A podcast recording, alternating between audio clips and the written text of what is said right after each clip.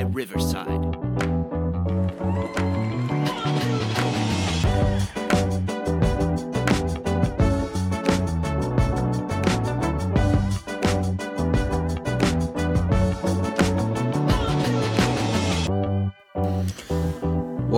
Everybody, to Garage Takes Season 3, Episode 14. Make sure if you have not done so already, you like, follow, subscribe to the podcast, Apple, Spotify, Google, wherever you uh, get it, iHeartRadio. Make sure that you uh, hook us up with that. Make sure that you also hook us up with a subscribe on that YouTube channel. We are trying to grow the Garage Takes YouTube channel. We greatly appreciate you doing so and sharing it out with somebody as well. Um, but we got a couple things to get into tonight. Brant, we've got to uh, talk a little Michigan football. We had Michigan football back this this past week, like actual football um, against Purdue biggest game of the year coming up here against Penn State. We got to get into that. And uh, Lions snooze their way through a through a bye week, um, and and some good things I think probably came from that. I think that bye week probably came at the right time. But we've got to talk a little midseason grades. I got some questions for you just as we kind of plan out the second half of the season. Um, but I want to welcome you in first, man. How are you doing? Fantastic, Dave. Um, amidst all of the sign stealing allegations, all the craziness. Uh, last weekend we got some football that was fantastic, but um, you know it, it's really nice. It's really nice to know like that there's going to be a huge spat over this whole thing. Like there is, there is just news coming out every day, Dave. Like it's a slow drip. Um, so we have stuff to get us through every day Twitter, X, whatever you want to call it, is popping off by the minute, whether it's Michigan reporters versus the national media, Ohio State versus Michigan. It seems every day now. Um, but yeah, it's been entertaining, Dave, every single day. Entertaining to say the least, Brant. I got the first question is this Will Jim Har- Harbaugh be on the sidelines this Saturday against Penn State? Yeah, Dave, I, I, I really think he will be. Um, I think that the Big Ten seriously was in such a bad way last week with all the complaints, the athletic directors, the coaches, the presidents, whatever it was. Everybody was up in arms. The Big Ten then took the weekend, thought about it, Tony Petitti, whatever, came to Michigan on Monday after having his meeting. Um, well, he came to Michigan last Friday, let me get that right had his meeting with Santa Ono. Everybody, the media leaked the letter that Santa Ono had had sent to Tony Petitti, basically asking for due process. Um, and that's great. That's great and all. But now, as we sit here Tuesday night, Dave, playoff rankings just released. Michigan is still on the top four. They're not going anywhere for the moment. But after all the facts have kind of started to really drip out, it seems like a fight that maybe the Big Ten doesn't really want to get into, and it can get uglier for other schools as now media has picked up. Hey, guess what? Rutgers and Ohio State were working together to give Purdue the signals for Michigan's football team last year. Okay, well, whether Connor Stalions was going to games, whoever was going to games, they had the signals. That's that's the that's the forefront of the story is that they had the signals they they think they knew what plays were coming and that turns out that michigan has been having it happen to them. Okay so so at the end of the day whether you were breaking bylaws that you'll probably get punished for I, we're both in agreement on that. Michigan should be punished for anything that they were doing out of bounds. But let's not be pot calling the kettle black dave. Let's not be those people. Don't let the big ten do that. Um, because if everybody's acting in this manner, then it can't be just Michigan getting punished here, and the due process does need to take place at this point. So let's just start right there with that. Jim Harbaugh, I think, will survive this week, um, and if he gets through this week, he's going to survive the rest of the season. That's where I'm at with it, Dave. I think you're right. If he if he survives this week, I think he survives the rest of the season. We don't know what what's going to happen after that. Um, this whole thing is just this whole thing is just wild. Um, it's wild, Dave. And the other word I'll use is silly. It's becoming silly now. And it's becoming a major distraction, not just for Michigan. It seems to be leaking into other programs. And that's unfortunate. And the Big Ten really needs to step up and say, hey, this is an after the season situation. That's just what I think. It it's just like with the whole Connor Stalions, like potentially on the CMU sideline wearing sunglasses, holding a blank clipboard. Nobody can identify this guy who who made it there. Now CMU's under investigation. Like this I'm laughing because it's like this is just it's wild to me. I was so I'm with you. I'll, I'll wrap that piece up. Um, this is an absolute mess. Um, part of it is Michigan just brought it on, um, and they deserve to be punished for it in whatever capacity that looks like. You can say, well, you know, I I don't know, Brant, and I guess this is my opinion right now. I don't think Santa Ono does what he does and says what he says, and that letter gets out and, and all of that, and, and is basically pushing his chips forward here against the Big Ten. If he didn't have a pretty good feeling or some knowledge at this point that there is evidence lacking that's going to link what Connor Stalions did back to Jim Harbaugh. Now, look, don't get it twisted. Do I think that Jim Harbaugh and this coaching staff knew what was going on? Absolutely. That's my speculation, though. My speculation is very different than actual evidence. And if there's evidence missing here, um, and the Big Ten plans to come down and and and slap their hand down on Michigan right now, like this week, this is going to be a crazy legal battle moving forward. Um, if you think it's messy now, it's about to get a whole lot messier here because there are several schools involved now, and it's like Michigan's holding on to this blackmail of like evidence against other schools. I mean, I don't know how how much the Big Ten wants to just rip the band-aid off right now as we are down to the last few games of the of the season and uh, don't get it twisted there are millions upon millions of dollars on the line right now. Um, and I, I just, I've never seen anything like this. I don't think either of us have. I'm sure there have been other scandals and different things leaked to other teams. This whole thing is just, it's crazy. I'll be curious to see how it plays out. I do agree. If, if Harbaugh, survives and is coaching on the sidelines against Penn State this weekend, I think he at least coaches the rest of the year. That doesn't mean that there aren't some consequences coming later down the line because there's certainly consequences coming later down the line. Um, but Brant, we did get to see football this weekend, and Michigan played against Purdue. Um, I want to know your quick thoughts on that, your takeaways. I mean, Purdue is not a good football team uh, by any stretch of the imagination. The schedule set up nicely to have a little warm up game after the bye week before you have to go travel to Happy Valley and play Penn State. Um, the score shows that it was a blowout. Um, I was happy with it. I certainly wasn't overly impressed. Um, quick, if you have any short thoughts on that game before we talk Penn State. Yeah, and Dave, this is kind of a twofer because it will lead into what I think they need to do against Penn State is Michigan's got to find a way to run the ball, um, and it didn't happen against Purdue, and their averages are down. the The offensive line, I, I get it. They're seeing a bunch of stacked boxes. That is going to happen, and JJ's doing what JJ needs to do. Um, for leading this team and being able to lead them down the field and put them in scoring position. Obviously, Blake Corum with the three touchdowns, Dave, but that wasn't the story of the night, was it? It was more about JJ getting chunk plays. I mean, 335 yards for the kid, played outstanding. There is no doubt about that. But moving the ball between the 20s with the running game, we're not seeing it right now. And I think it's a big issue. And the other issue that they're having is they're okay in pass pro, they're not fantastic in pass pro. Who's making the plays? JJ's being the eraser right now because there are some mishaps with that offensive line. And this is one of the problems that we talked about um, in the beginning of the year and kind of as we were going through the, the, the later part of the schedule, if you will.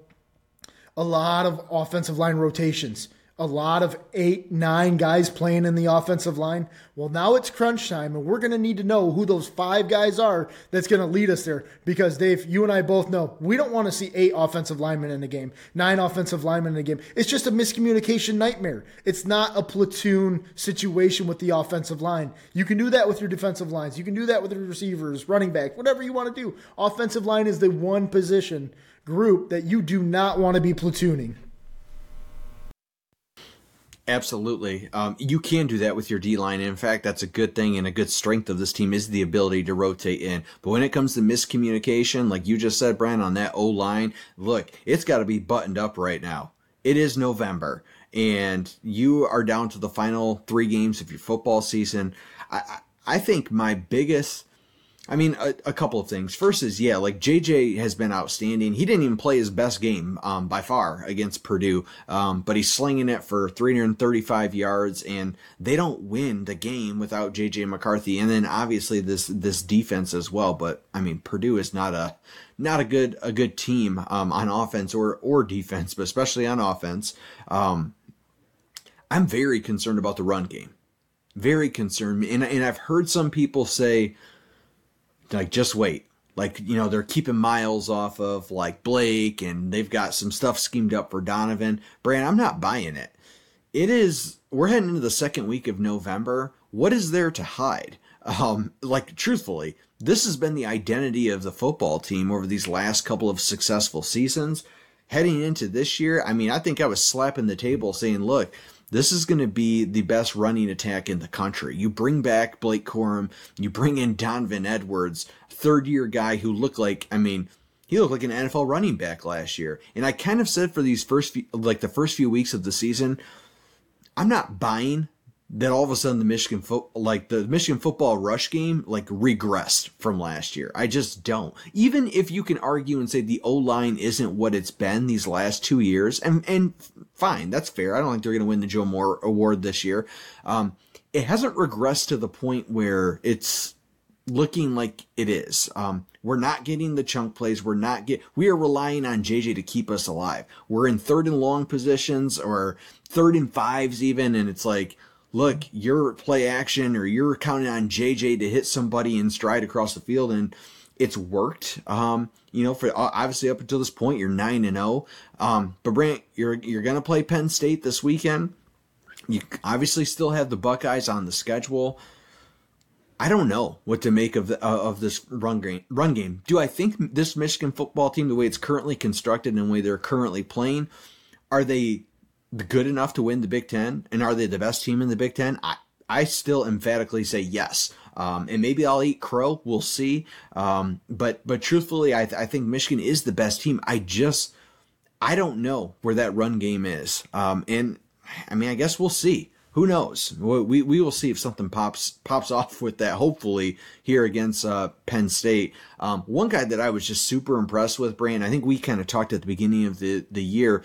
Is like who's going to step up in this wide receiver corps? Like you knew you had Roman Wilson, you knew Cornelius Johnson was coming back, but like who's your wide receiver three? You're starting to see like Tyler Morris get some play out there. Semaj Morgan, true freshman, he's looking like he could be something special. Like they, they need some of these guys to kind of come out from the woodworks and and show up this point of the year. And that had me kind of excited. Like seeing Semaj Morgan make plays like that. Go ahead. Yeah, I mean, you, you, talk about the third option in the receiver room, Dave. It's obviously Colston Love, and I, I know that's I know that's the tight end room, but you're, you're talking about a guy that can kind of like he took the end around, right? A guy that can give you a different element to this offense that maybe you didn't really want to show against Purdue, but maybe you did for Penn State to be like, hey, when Semaj Morgan's on the field, he might be taking the end around, and all of a sudden you know, we're over the top with Cornelius Johnson or Roman Wilson or somebody. But now that they've seen it, they know in the back of their mind, hey, this kid's a real threat. So I like the fact of not holding something back. And, and Dave, when you were touching or touching on the backs, um, you know, every Michigan fan wants to talk about this right now. The curious case of Donovan Edwards. Like, who is this guy? He seems to be a mystery this year, and we're all waiting, and we continue to say, just wait, we'll, we'll just wait on it. Dave, I'm at the point right now where if he doesn't show me something this weekend, I don't think we're getting anything out of him this year. Like, this is put up or shut up time. And I know he's only getting 11, 12 touches a game. Still, though, it needs to be better. Whatever it is, it needs to be better. And we have a real problem right now, Dave, that I don't love to see. I know Michigan, we wanted to see JJ throw the ball more. He's been so efficient, he's been doing great. 37 times is a bit much. And I and I, I love the number 30 to 35. 37 just if you start to get into that 37 40 times a, a game, I think that's a little too far pass heavy. And I can't kind of can't believe I'm saying that. But if this Purdue game was closer, JJ would have had to throw the ball 40, 45 times. I mean, that's just the reality of the situation. I don't need to go into Happy Valley throwing the ball 40 to 45 times in the back of my mind. That seems like it's going to be a disaster, especially with the way that JJ can get loose sometimes. It seems like it could be trouble, Brant. If I'm being honest, I, I think you're spot on. I think if you're throwing it close to 40 times in Happy Valley, that's a problem. I, I, I think that they're going to have to establish the run. Um, Blake Corum needs to have a game. I'm, I'm with you. I'm, I'm on the Blake train right now. Blake with Kalel Mullings, to be honest with you. I'm in the. I've almost like seen what I needed to see out of Donovan this this season as our running back, like a true running back. It's not there, um, and not only like is it the patience um, of hitting the holes and all of that, um, it's also just his ability to take contact. Like he he's not fighting through contact. He's not, you know, his first point of contact, it's like that's why he's getting a yard, two yards a, a, a, carry at times, versus even like Blake, like same type of contact, but he's shifty enough to fight through it, gonna get you five yards on the same run. So I'm I'm good on that at this point. Give me the the Blake Corum, run it with him 20 plus times a game. Truthfully, at, at, at this point, I think Blake still has it in him. Um, I think we'll we're, we're gonna find out if that that extra gear is still there, you know, pre knee injury from from last year, because Michigan's gonna need it if they're going to um, unlock the the potential of what we think is a really special team to go and pursue a national championship. But look, Brant, the season starts this weekend. Um, it, it, really does. Um, I know nine games is a lot to say that, but we have been talking since the beginning of September or even in August and said, look, the season doesn't start until November against Penn State. Well, we're here. Um, Penn State, they look beatable. Um, they now they had a really good game against against Maryland this, this past weekend, uh, but they look beatable. But Brant, they're a one loss team. They've lost one game, lost to Ohio State. Um, I guess your, your your thoughts on what Michigan is getting themselves into against Penn State before we shift into the Lions here. Dave, I'm so glad you asked me this question. I didn't know you were going to ask me this question, but I think this goes back to a, a big question mark coming into the season. And, and since Michigan has turned the flipped the script since 2020, what's been the main Achilles heel for this team and this culture? A killer instinct, putting a team out of its misery that's got it wants it as bad as you do, basically, and you look at the TCU game, didn't get it done. Georgia, 2021, didn't get it done. The only time I really can remember the knockout blow, Dave, is the Ohio State 2021 game. I mean, the Penn State game of 2021, they were already eliminated. You're talking about you didn't eliminate Ohio State in 22 in that game because they still made the college football playoff. Really, that's all it boils down to is does this team and JJ McCarthy and Jim Harbaugh have the killer instinct to go into Happy Valley and get the job done. And right now, Dave, we don't have that answer. Like, are you gonna be are you gonna be the team that turns it over three times and ends up losing late on a on a goofy field goal or something? Like, you know, and I know in the back of our minds that that is a real possibility because we don't see the killer instinct from this team enough. Like I watched Georgia this last weekend when they're playing Missouri, they're in a dogfight. But guess what shines through? That culture, that killer instinct, like, nah, you're not going to get us though. Like, in the end, we're going to pull away. And that's what the great teams do. And that's what Michigan really needs to find.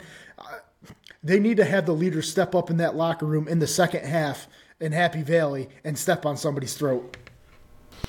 Brant, last thing um, I will say we're going to find out about Michigan is, um, and, and I'm not scared of this Penn State offense, but We've never seen Michigan have to play from this particular Michigan team have to play from behind yet. Um, and when you go to Happy Valley, Brant, there's a good chance that you get stopped on that first drive, take that first kickoff, stopped. Penn State gets the ball, big play, 7 0. 7 0 and Happy Valley is going insane, right? Like they're everybody, they hate Michigan. They, Michigan number one target right now. Um, this is their biggest game of the season. Um, how do they respond? How does JJ respond? Is he calm? Is he cool? Is he collected? Is he the the leader that this team needs him to be? Uh, Blake Corum. uh, Rod Moore, Mikey Sainristil. Like these, these are the guys that need to command this team and get them to the next level. And we're going to find out whether that killer instinct is there. Brant, to your point, we are going to find out. Um, and I almost, in a way, like, sure, would I love them to come out and just mollywop James Franklin and Penn State? Yes, I would. But there's another little piece in me that says, let me see them fight through a little bit of adversity this weekend. Just a little bit, just so I can see it before Ohio State. But yeah, man, we're about to find out uh, what this Michigan team is, is is made of. All right, Brant, I want to shift us into the Lions here next before we get into to the bets this week. Um, Lions coming off a bye week. Brant, I read an article today that said, and I just want to toss out some questions to you. We're, we're the halfway point of the season, right? Six and two, outstanding start, um, sitting right towards the top of the NFL, um, towards the top of the NFC. We, we've we've hit that. We've talked enough about that. But Brant, I read that all 53 players on the Lions roster practiced today. Your thoughts on that? First time since can you remember, Dave? I I don't know when the last time that happened. I'm I'm gonna guess sometime in August would be my guess, and that's a very cool sign, and that's something that now we might get a little bit of a different squad here, Dave, um, which is exciting. Again, we go back to this all the time. What is the makeup of this team? Like it's the grit. It's it's the it, it is doing the dirty work. Everybody does their job. You know, they all take it from the top, from Dan Campbell down. They have an identity, and the identity is to be tougher than you, to be more physical than you, and getting that offensive line to where it needs to be. Boy, this is like the night of the offensive line show, um, and that's going to be awesome because that's that's Detroit Lions' identity right now: the offensive line and pushing people around.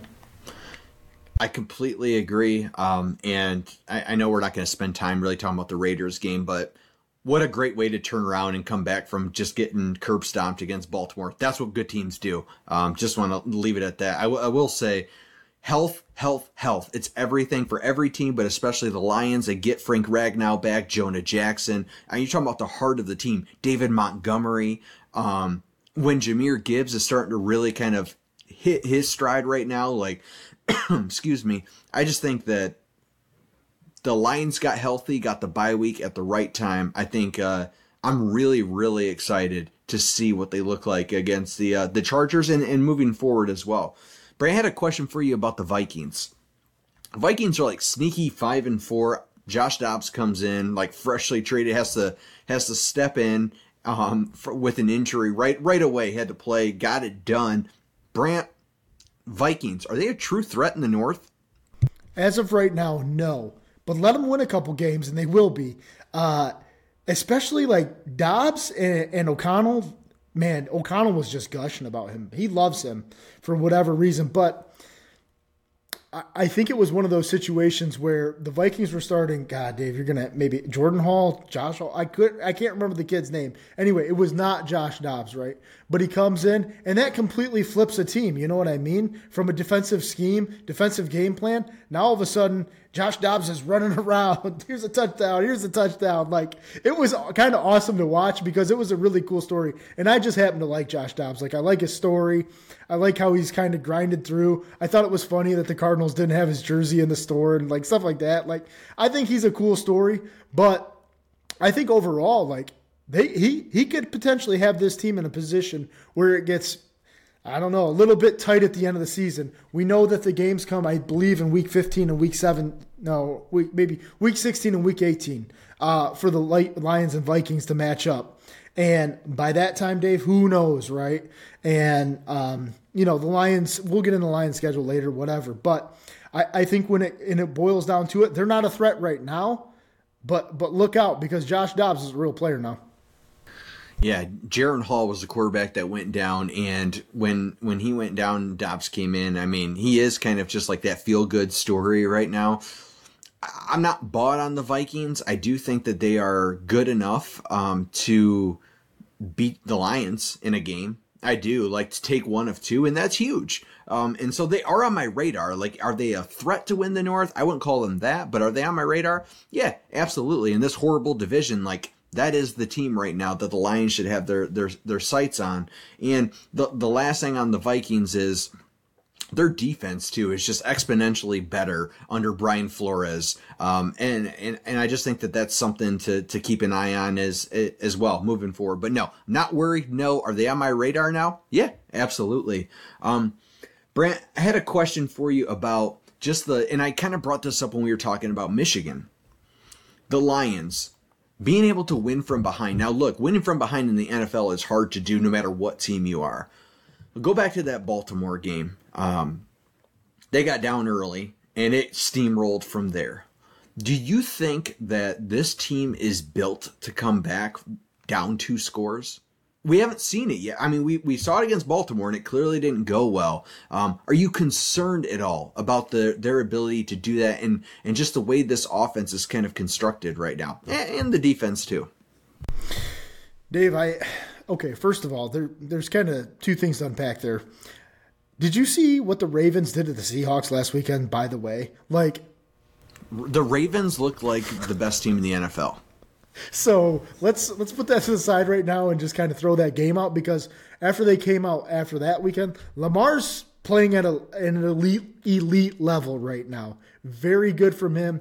The Ravens are clicking on all cylinders. I just wanted to put that out into the universe. Anyway, now, let me get into your question about can they come back. I do believe that this team is built to come back from a two, two and a half, three score deficit, um, if you will, you know, the 14, 17, 21 point deficit levels. Now, I, I don't think that the defense, I don't think the defense, um, I, I, okay, I'll put it this way. I don't think the defense is built to win you games. I think that the offense is more built to come back in a game to win you a game, if that makes sense, Dave. So I, I would rather rely on my offense, uh, on the Lions' offense, doing things to come back in a game rather than be like, hey, man, we're up seven. You can't give up a score and then give up another score. Follow up question for you right there. So, right now, the Lions are currently still ranked as a top 10 defense in the NFL. Do you think that's a fraudulent rating? Do you think they come back down to earth where they're really like a top 16, top 15 defense, or you, are you buying that they're a top 10?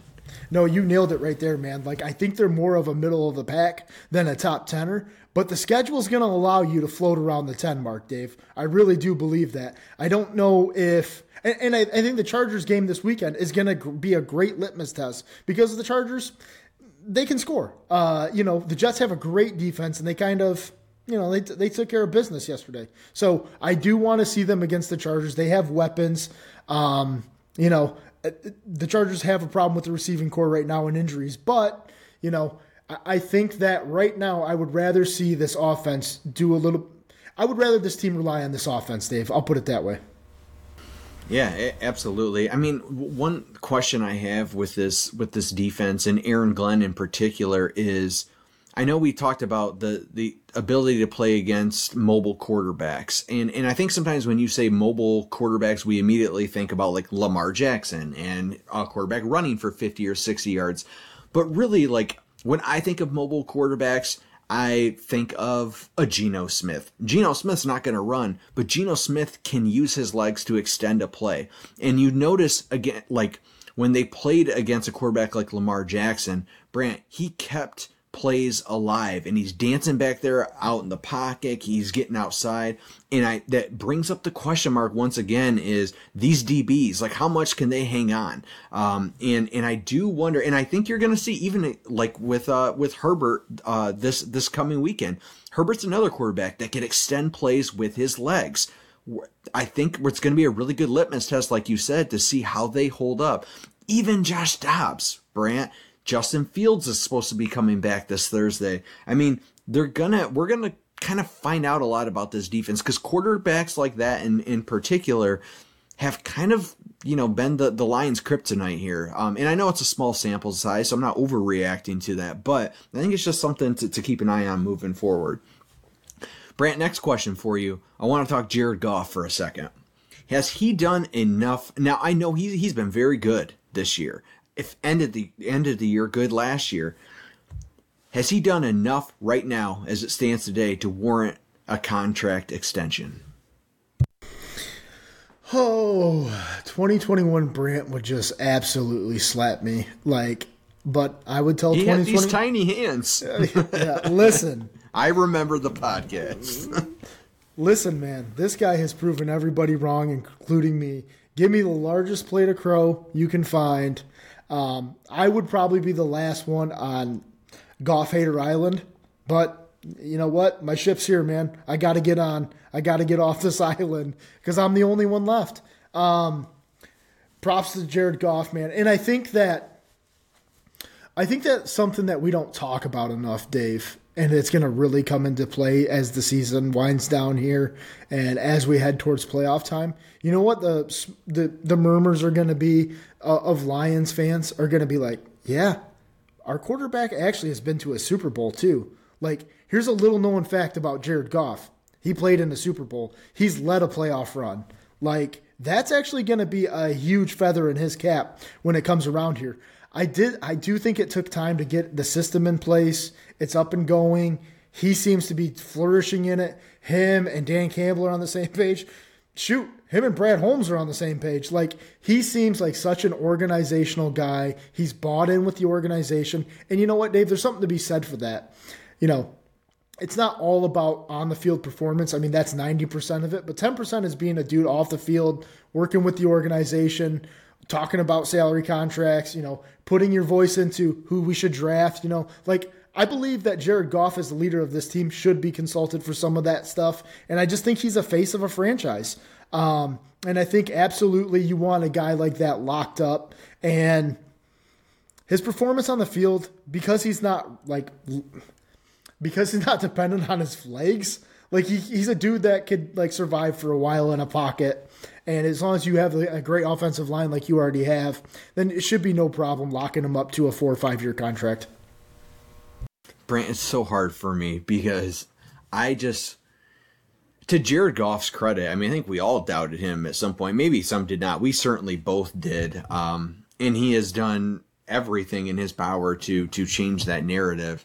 I have such a hard time, Brant, of letting go of Jared Goff, the Ram, and seeing how that all ended there and how bad it got to the point where he was benched and I don't even remember the guy's name they were like, playing. He was like kind of hurt though too. Remember, like he did have some injuries and stuff like that. Um, yeah, dude, I can't remember the guy's name either. But sorry. I, but it got it got really really bad. Jared Goff looks like a different quarterback. Um, let's not forget he was the number one overall pick. Uh, and I, sometimes flowers bloom a little bit later. Maybe that's the case with Jared Goff. Um, it I want to say it hurts me to say because I do agree at this point you got you got to pay him. I don't know where you go from here. He is definitely good enough, especially in this offense. Um, I think that that yeah, he's your guy. The only thing I will say before I ask you this next question is if Ben Johnson leaves and gets a head coaching job somewhere, like, is there anything in the back of my mind that says like, is this some like Ben Johnson magic, um, or is it a lot of Dan Campbell too that has his hand in this pot to to make Jared Goff successful in this system? Um, I hope it's Dan Campbell. I feel like he's definitely a part of that, but it's just something. It's like as you constantly hear Ben Johnson um, mentioned as a as a potential future head coach. I'm just I don't know. I don't want to talk myself out of it, but um, I, I'm like 95% yes. Pay the man, give him a contract extension. All right, Brant. Quickly, these ones are short. Um, biggest disappointment right now, um, player, part of the team, anything with the Lions. What's been the biggest disappointment this halfway point of the year? And and I can go first if I know I'm putting you on the spot. We didn't rehearse any of these, so um, whatever you want to do. No, yeah, you are kind of putting me on the spot here, but how about the secondary, Dave? I'll just start there. Um, you know, it's been such an up and down roller coaster. Um, when Brian Branch isn't in, it just seems like a completely different unit. Um, you know, Jerry Jacobs has had his his days, you know, and I don't know if you really consider that a disappointment, but coming in the season, we did talk about, hey, this could be actually a strength of this team. Now, the depth was always an issue, Dave, and we did talk about that, and they have had those concerns since then. So, um, I think we had that as like a, a B minus B area coming into the season. It's really turned out to be more of a C or C minus. Um, and it's really hard to pick apart this team and, and to really find a find a find a real disappointment outside of the easy cherry pick that I'm sure you'll do with Jameson Williams. But I'll let you do that. Um, but I, I really think the secondary as a whole has been kind of just meh. You know me all too well, my friend. Yeah. JMO is just the, the ultimate disappointment right now. I keep saying, like, I hope he proves me wrong. I hope he proves me wrong. Brant, at this point, I need like a larger sample size for him to prove me wrong. Like, I don't need a game like where he has two huge plays and because I've seen enough right now for me to be beyond concerned, um, whether it's his hands or just not being where he needs to be. Jameson Williams is uh, is nothing short of a disappointment right now and not somebody that this team can really rely on moving forward. And I think what's most disappointing is they need, they literally need a Jameson Williams and who he was supposed to be for this offense. Like if he is who he was supposed to be, that will take this offense to a whole new level. That's why it's just so disappointing to me as I'm like, what are they going to do at the trade deadline? Are they going to make a move? And it's like, dude, you traded up to get JMO, and he was supposed to be that guy to um, to stretch things down the field, be your big play guy, and he just has not been it. So he's my biggest disappointment. Brant, you called it. On the opposite side of this, your biggest surprise or your most pleasant surprise so far? Dave, you know this is kind of interesting um, because I'm gonna go. I'm gonna go a little bit different here that you probably are not gonna expect. How about the kicking game?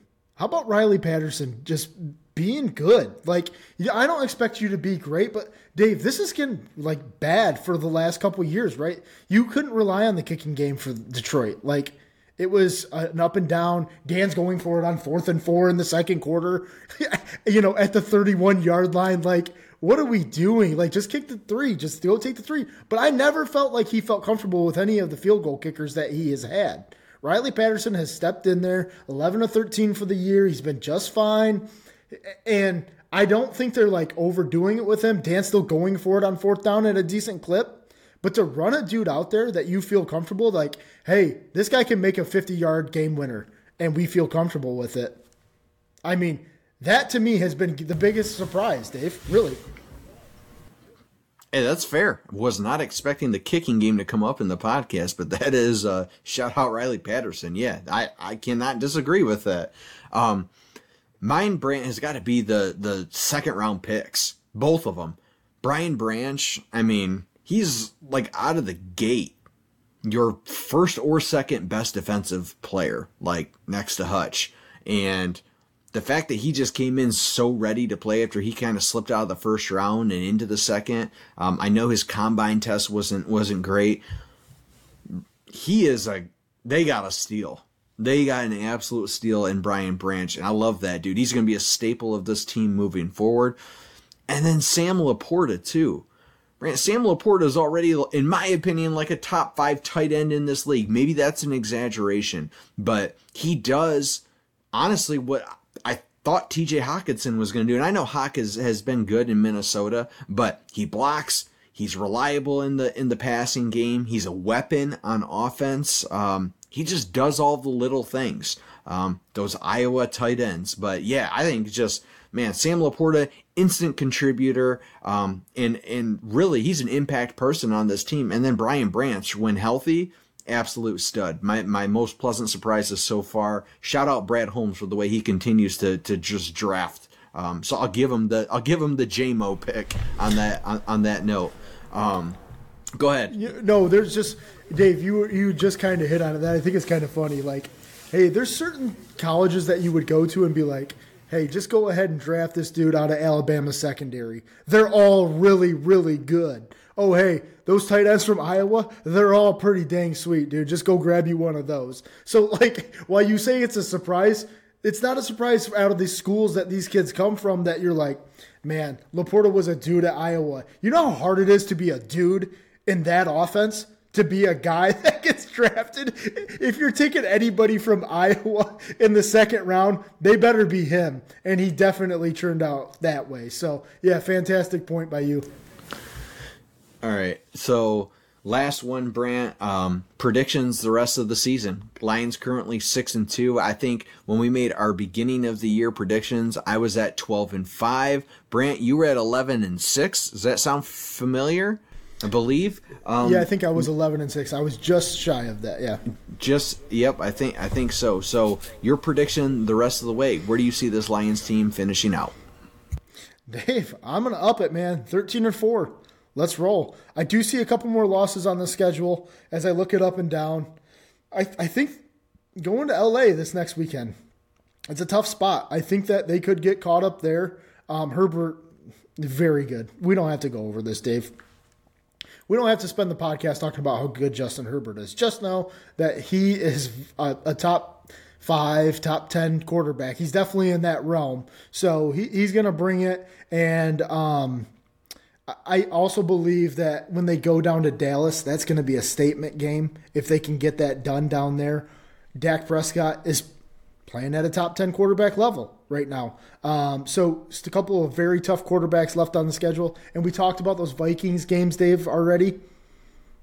Justin Fields back for the Bears. Might catch one there. You know, there's just this schedule is soft, don't get me wrong, but there are games left on there that I think the Lions can get got. So give me 13 and 4 fair enough. I'm going to stick with my 12 and 5 because if I see them finishing these last eight games 5 and 3, it just sounds so realistic and doable to me that like I just I'm just going to stand pat. I think 12 and 5 and with the original prediction that they will win the division and they will host a playoff game at Ford Field. I think that's that that has got to continue to be the goal and I think that's a very very real possibility here. Um all right, Brant. Whoo, bring us into the bets.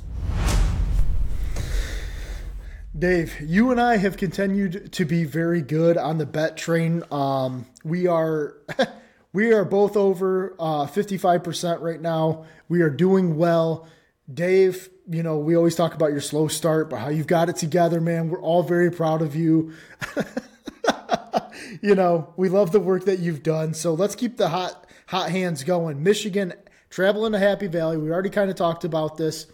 Kind of a funny smelling line here, Dave. Five and a half. Penn State getting it at home. I love that. I, I I would be hopping on that tonight. I will take Michigan to cover five and a half points. Um, got a lot of confidence in this team this weekend.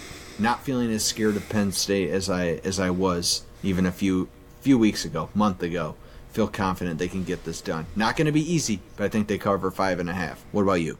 Dave, just by eye test alone tells you that Michigan can win this game by 14 to 21 points. And the only question that is going to come in here, Dave, that you and I and any better in the world can't take into account turnovers. You can never take into account how many turnovers the team might have. Now, that's where this game could get scary for Michigan. Anything I think two turnovers and below, Michigan wins by a comfortable level of seven to fourteen points. So give me Michigan.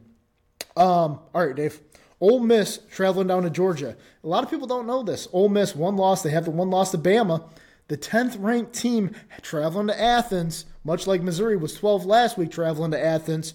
Georgia favored by 10 and a half this week. That's lower than they were favored against um, Missouri last week. I, am aware of where Ole Miss is ranked, and I have been kind of just keeping an eye on them from afar. They clearly have a lot to play for. I just think this Georgia team is going to continue to get better and better and impose their will on the rest of the country. And this is why I've said, like, I would not pull Georgia from the number one ranking overall um, till somebody can beat them, and I still haven't seen it. See, I haven't seen it. I'm going to take Georgia to cover 10 and a half points. What about you? Dave, Lane Kiffin is uh, not good in games like this. Like this is not a Lane Kiffin spot where I expect him to win this game. Uh, the coaching edge goes to Georgia. The offense uh, edge goes to Georgia, and obviously the defensive edge goes to Georgia. So give me Georgia by 21 plus this weekend. Um, Miami at Florida State. Florida State catching 14 and a, or Florida State favored by 14 and a half at home over the Hurricanes. Dave, Florida State number four. Who do you like? Florida State's had their share of close games this year. Um, I, I, will take Miami plus 14 and a half. I cannot say I've watched a ton of Miami football, um, but I could I just got a feeling this one may be closer than uh, than than two touchdowns. What about you? Dave, I am going to take Florida State here. I think that this team has been, they are as close as they have been in a very long time to getting a playoff spot. Now, they're not buttoned up as a Michigan, as a Georgia, as even an Oregon right now. Like, they are just not a buttoned up program. So they do tend to get a little loose. But I think the closer that teams like that get to the finish line, they start to like know where they need to be. So I will take Florida State to cover the 14 and a half. Um, okay.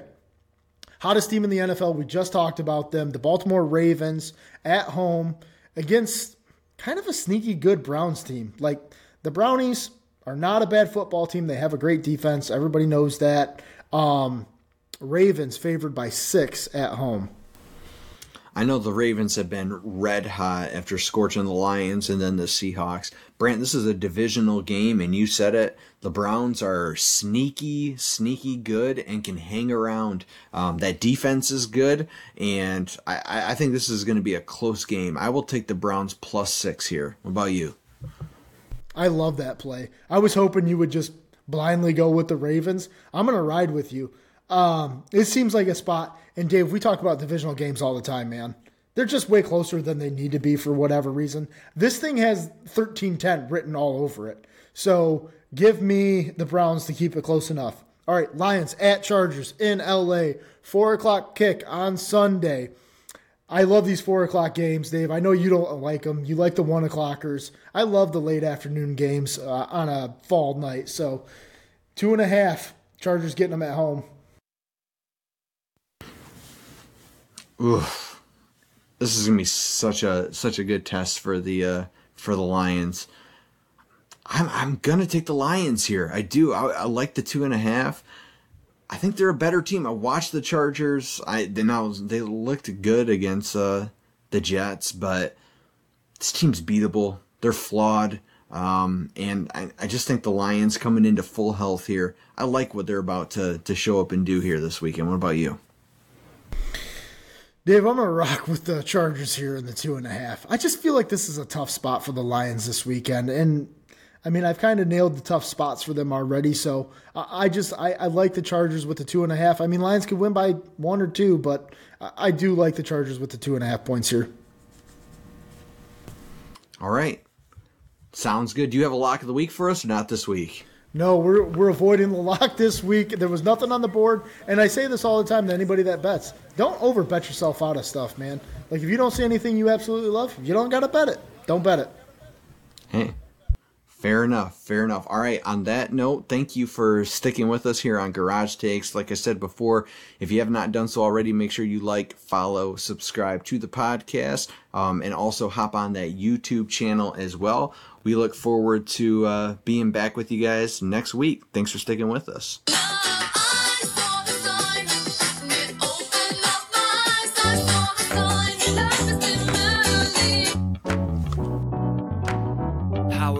Riverside.